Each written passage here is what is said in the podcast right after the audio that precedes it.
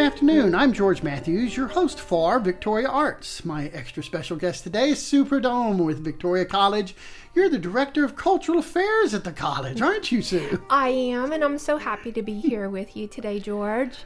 Your job has entailed so many facilities and so many things that are going on, but today we want to kind of focus in and get our, uh, ourselves pointed to the direction of, of something that's been around for 45 years. Yes, the John W. Stormont Lecture Series has been around for 45 years in one form or another as a symposium, as standalone lectures, and now organized by the Museum of the Coastal Bend as a lecture series.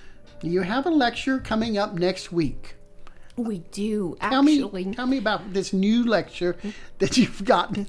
So we have Kurt House, one of our great friends of Victoria College's Museum of the Coastal Bend, who is coming in on Thursday, March the 23rd.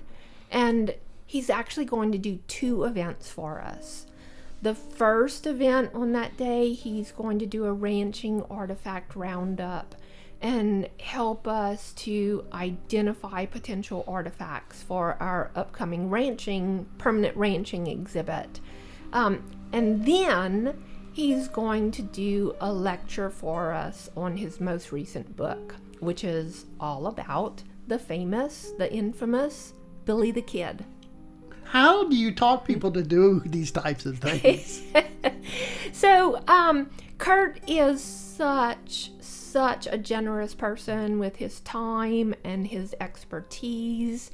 He is um, one of the foremost Western collectors in the region. He's authored nine books on various subjects. He's a collector, he's a historian. I found out recently he's an expert on fans. Um, and he's just very generous with sharing his time with the Museum of the Coastal Bend. And we're really excited to hear about his research on Billy the Kid.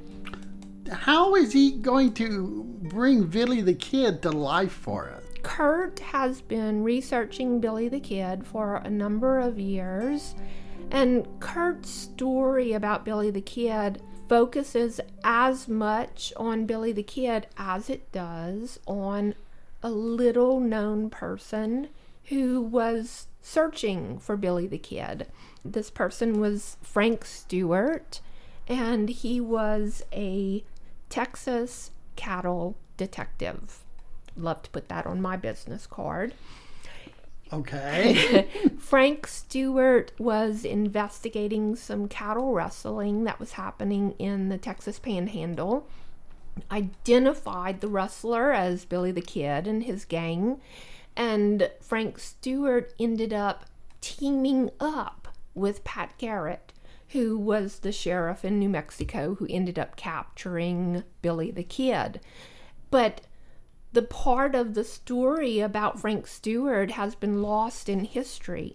And so Kurt's going to tell us all this new information about Billy the Kid, the saga of the capture of Billy the Kid. He's going to tell us about new people that he found in Billy the Kid's life and activities that Billy the Kid was engaged in. Now, the other thing you said he was going to be doing was identify, helping the museum identify some ranching things. That's correct. Is is that sort of like Antiques Roadshow, where he he's looking at your collection and mm-hmm. saying, "Oh, you this is this is a a spoon that nobody cares about, but this spoon here has got a, a history of 300 years of right, of... right. So um, Kurt can tell from the materials and the craftsmanship of certain artifacts. He can tell so much more information than the owner of that artifact might know.